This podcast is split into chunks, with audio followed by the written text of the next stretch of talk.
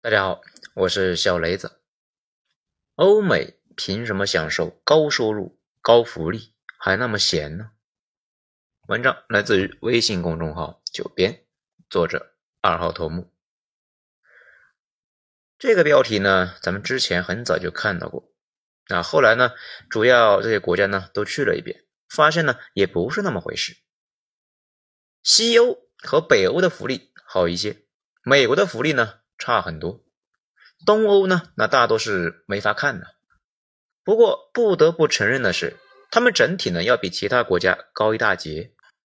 当然了，你要是觉得呢，欧美人民啊生活在水深火热里边，哎，那就不用往下听了，活在自己的信息茧房里面啊也挺好的。以前那我也是啊，满脑子剥削什么的啊。不过经历的事情多了之后，有了一些新的想法。首先是我自己的经历。在我以前当码农那会儿，那还是呢十来年前。当时啊，不像现在，当时加入我们公司的那都是默认卷逼，大家积极的开展类似于军备竞赛式的加班，几乎呢就没人下班就走啊。如果一下班就走，当时领导呢那是要和你谈话的呀。那个时候呢，大家不觉得有什么问题，直接问你是不是工作不饱和，还是家里边有啥事呢？你肯定就要问了呀，这样的加班，这意义大吗？有效率吗？当然大呀。写代码这种呢，看着好像比较复杂，其实啊，对于绝大部分码农来说啊，干一段时间啊，它就是个体力活。体力活呢，主要看的就是时长，这就跟搬砖似的，搬的时间越长，搬的砖呢那也就越多。我们自己把写代码这个事呢，称为修长城。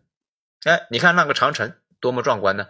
其实呢，都是劳工们一块一块的石头给搬上去的，然后呢，整整齐齐的砌好。码农干的活呢，那也差不多，而且啊，有详细的流程设计呢，该怎么设计，那都有模板的。写代码，它也不是随便想咋写就咋写，甚至呢，你写了复杂的东西啊，可能领导要教育你啊，不要瞎折腾。代码写出来第一件事情，那是给别人看的，你这玩意呢，别人看不懂。今后啊就没有办法维护，要尽量写的简单明了一些。慢慢的，工业级代码那就变成了流水账。代码写完之后呢，测试，测出问题来，那你要来修改，修改完了之后呢，重新回归测试，那都给你安排的明明白白的呀。整体呢，那就是体力活。这不，多年过去了啊，咱也不写代码了，公司业务呢也是前进了一大截。以前那种。砌墙工作呢，那现在大部分都啊转包给了外包公司。我们主要是研究算法和核心业务，并且呢进一步的拉高入职门槛。几年前我们看了一下下面的试题啊，发现自己呢一个都不会呀。我和一起来同事呢就经常开玩笑，我们这些人的水平，如果现在面试，那都不一定能够面中啊。算法和模型优化这种事呢，咱们现在已经不懂了。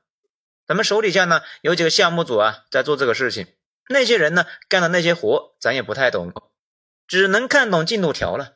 不过呢，管理层主要关注的呢是成本、风险、进度这几样，其他的呢关心也没用，那又不能够自己去写。一个标准的算法大牛，哎，这个工作流程呢就是每天上午啊过来了之后，坐在那里呢看着流程图和项目组的其他人讨论。下午呢，继续跟几个人讨论来讨论去，有时候呢，干脆啊去园区和别人散步去。主管们那也无所谓，反正呢对结果负责，他只要在最后期限之前搞定就行了。他下班呢就回去了，一般没人管。偶尔呢，他主管问他个什么问题啊，那进展怎么样了？他说呢还在想，晚上思路不清晰啊，让领导们呢早点休息。而且他们的工作方式呢，更接近于艺术家，可能很长一段时间呢，啥也没干，毫无进展。但是啊，突然有一两天呢，这思路就来了，没日没夜的那就给赶了出来。这也就是为什么呢？我们以往的很多管理低阶码农的套路呢，在大神身上那不太好使。不过呢，需要适应的是其他人，而不是大神们。管理层开会的时候，那经常说是要给那些大神呢做好配套工作啊，不要影响他们花飞。后来呀，接触过一些台积电的科学家，他们呢从不加班，大部分的时候呢都是在和别人讨论；看电脑的时候呢，绝大部分的时候那也在看邮件。有一次吃饭的时候聊起来，一个科学家呢说他干他们这一行呢根本就忙不起来，稍微改动点啥呀，都得测试好久啊，所以改动的时候那要分外小心，要反复思考讨论。一旦提了变更，接下来很长的时间呢更是没事情可做了，绝大部分的工作都是跟别人讨论，来防止自己呢遗漏了什么。之后呢了解了一下国外的，那也差不多，比如啊。这两天在 AI 画图领域做出决定性影响的那个公司，前段时间有个员工的访谈，员工就说公司氛围啊非常好，上班呢可以带狗，可以带孩子，可以呢在家也可以去公司。他们呢也是用了很多年把那个算法从论文变成了现实，绝大部分的时间花在了和同行的讨论上。所以啊，一般来讲，依赖脑力的工作一般不会太忙。因为脑子是极度依赖于舒适环境，高压力之下呢，往往表现的非常差。大家想一下，是不是这么个情况？而且呢，还有一个关键的问题，体力劳动并不需要太多的沟通。事实上啊，干活的时候跟别人沟通，那可能就会耽误打螺丝啊。越是高端脑力劳动，越是没有办法依赖于单打独斗，必须呢得跟更厉害的人反复交流。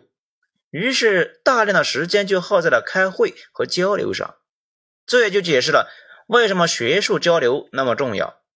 不好好交流的话，那可能呢，你搞了好几年的问题啊，早就被别人给解决了，这几年那就白费了呀。反过来讲，如果并不需要多少脑力，工作呢主要是体力输出，那就使劲压榨呗。而且由于替换性比较高，工资呢那也要不上去。按这个理解了。再看欧美，那其实呢就比较容易理解了。关键是在技术领域占了先机，那些行业呢那是极度依赖大神的。大神搞定突破之后，接下来那就是产品在使用过程中不断优化和迭代。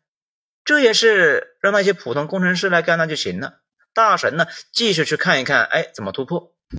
由于是智力密集为主，那所以呢整体啊并不需要多勤劳啊，脑力呢。衰竭的快，太勤劳啊，反而效果不太好。需要勤劳的事呢，可以交给第三国家去做。等尖端领域搞出来好东西，卖出去赚了钱，再通过转移支付转给普通人一些。欧美普通人少啊，整体呢社会那就不那么卷了。这至于你说大家都不那么努力，他们吃啥喝啥呢？一方面呢是科技农业啊，大家知道。美国是世界上最大的商品粮销售国，土地呢大机械化程度高，河南那也是种地高手啊。这另外一方面呢，还可以通过高科技呢换低科技啊，比如河南可以通过卖光刻机呀赚到大量的钱，然后呢去亚洲购买他们所需要的工业品。咱们国家呢现在能够吃到这么多肉啊，最起码呢是比几十年前呢是高了一大截嘛。这很重要的一个原因呢，那是可以买到廉价的肉和大豆呢来喂猪。我们自己的粮食产量支撑不了这么庞大的肉类消费呀。当然了，转移支付非常关键。如果发达国家不转移，底层老百姓的日子呢并不会太好。比较标志性的就是美国，大家经常看电影呢也能够知道，美国底层人民呢那也是经常啊打三份工才能够维持正常生活。讲这个呢，那其实是想说，咱们国家现在正处在这个转折阶段，我们呢也正在从砌墙产业向智力型的产业来过渡，有些领域啊已经有了突破，不过呢并没有惠及到大部分的行业，而且规模依旧太小了，转移支付那也不多，人口呢又太多，所以啊绝大部分人那还得往死里边去卷呐。这可能是为啥呀？呈现出一种效果：年轻人对国家未来充满自信，对自己的未来呢忧心忡忡。咱们现在主要担心啥呢？主要是下边这个问题。咱们在之前有讲过，产业升级的第一步呢，那就是研发。很多人第一反应那就是国家的各种研究所啊啊，其实现实里边呢，所有发达国家那都是两条腿走路啊。国家搞零到一，市场上的老板们呢搞一到一百，都很难，都不可或缺，前者重要，后者呢尤其重要。之前呢，咱们反复讲过一个道理啊，科技是需要循环的。你投资了一百个亿搞了一个新技术，这属于呢零到一。这一步呢，主要是国家来推动，企业呢往往是扛不住持续很多年的大规模投资的。技术出现之后，那得想办法呢把它做成一个能够卖得出去的商品，这就属于呢零到一百。这就需要能够敏锐的把握市场需求的企业家来做。国家呢做这一步没有做好的，等产品卖出去，回收投资，继续下一轮。美苏冷战，美国呢最终在科技上和苏联拉开了代差，主要呢就是他们的一到一百做的特别好，迭代呢非常快。苏联后来啊全面落后，主要也是科技上有了代差。这里呢就有两个关键问题：投资一到一百，那也需要大量的钱。而且啊，需要持续迭代很多年，中间那可能呢还有大量的失误，而导致了一些选错了路的公司出局，这能怎么办呢？只能够是让民间资本来试错啊，因为每个企业家他面对的是具体的需求，他知道技术呢长成什么模样才能够卖得出去。咱们之前也讲过啊，芯片最早爆发的是在游戏机里边。现在的人工智能所需要的显卡呢，那也是游戏行业的副产品。这么一个发展路线的话，苏联计划经济委员会的大爷大妈们那想破脑袋也想不出来呀。只有消费市场的大规模投资，才能够给出人才极高的收入。大家想一想，中国哪几个公司的研发人员工资最高，那就知道了。当然了，都是一个过程。需要先干低级的攒钱，然后呢再投入研发。咱们国家前些年啊人才流失比较严重，这几年好了很多。也正是因为呢我们已经有了很多的高薪岗位，人才呢他也愿意回来。这说到人才，咱们之前的体系呢是对人才要求太高了，总是呢希望他们啊搞奉献。这不是说奉献不对，而是说呢这样呢不利于啊长期发展。因为你不仅需要的是人才，还需要自我牺牲式的人才，那太少了。真正的大牛，那就应该拿高薪，住非常贵的小区，开豪车，这样呢才是正常状态。这两天呢，看网站上面啊，无意中看到一段话，感觉呢非常好，是这么说的：二零一七年六月，东部战区陆军政委廖可铎在讲话中专门强调。以后部队除了战争和重大军事任务，啊，例如抗洪救灾，不要轻易召回休假的官兵。我们的媒体和宣传部门少写一点那些为了家国妻离子散、为了工作不顾妻子父母的比惨事的报道。他不提倡家里出了事不管不顾，反对还把这样的干部呢当做典型来宣传。二月份，陆军司令员韩卫国那写给所有的官兵家属的一封信呢，就刷屏了。这其中呢，有一段被一致叫好啊，是这么说的：我们要求在父母生病临终的时候，在妻子生子临产的时候，在孩子升学临考的时候，只要没有打仗任务和确实离不开的特殊任务，都必须及时请假回家。对于父母生病不回家、妻子生产不照顾、家庭有难不帮助的个别官员，不但不表扬、不宣扬，而且呢，还要对他的真实品德进行考察。评论区的一句话呢，说的也是非常有道理啊。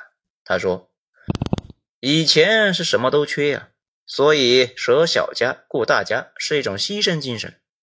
现在不缺了，不需要你牺牲了。”我们有能力可以顾及个体的感受了，只有顾及个体的感受啊，不要谈论别的，把钱给足，那才是真正意义上呢去吸收人才，充分给足他们的自由，有了人才才能够搞出尖端产业，尖端产品呢才能够真正意义上的卖得出价格，而且啊，从业者那也不再累，再结合分配给基层老百姓让利，大家呢都能够愉快的过下去。当然了，没必要说什么啊，明星工资那么高，啊，咱们应该要求是合法纳税，只要把税交了，明星收入高也是正常的。提高科研人员收入这个事呢，那主要还是得靠民营企业，国家给科研人员的工资不会太高，不止中国啊，其他国家也不太行，美国那边呢也不高啊，这个当然也不低哈，只是呢研究所、大学什么的比较稳定，业绩压力呢没那么大，而且大学研究所主要搞的是基础研究，没有办法呢迅速变现。所以啊，不会开出特别离谱的收入。于是各国呢都采用的是两条腿走路。公共部门啊提供是稳定低压的工作，毛病呢那就是收入不会高到离谱。私企就提供回报丰厚的岗位，毛病呢那就是不稳定，说不定公司呢想控制成本，把业务线呢再裁掉了。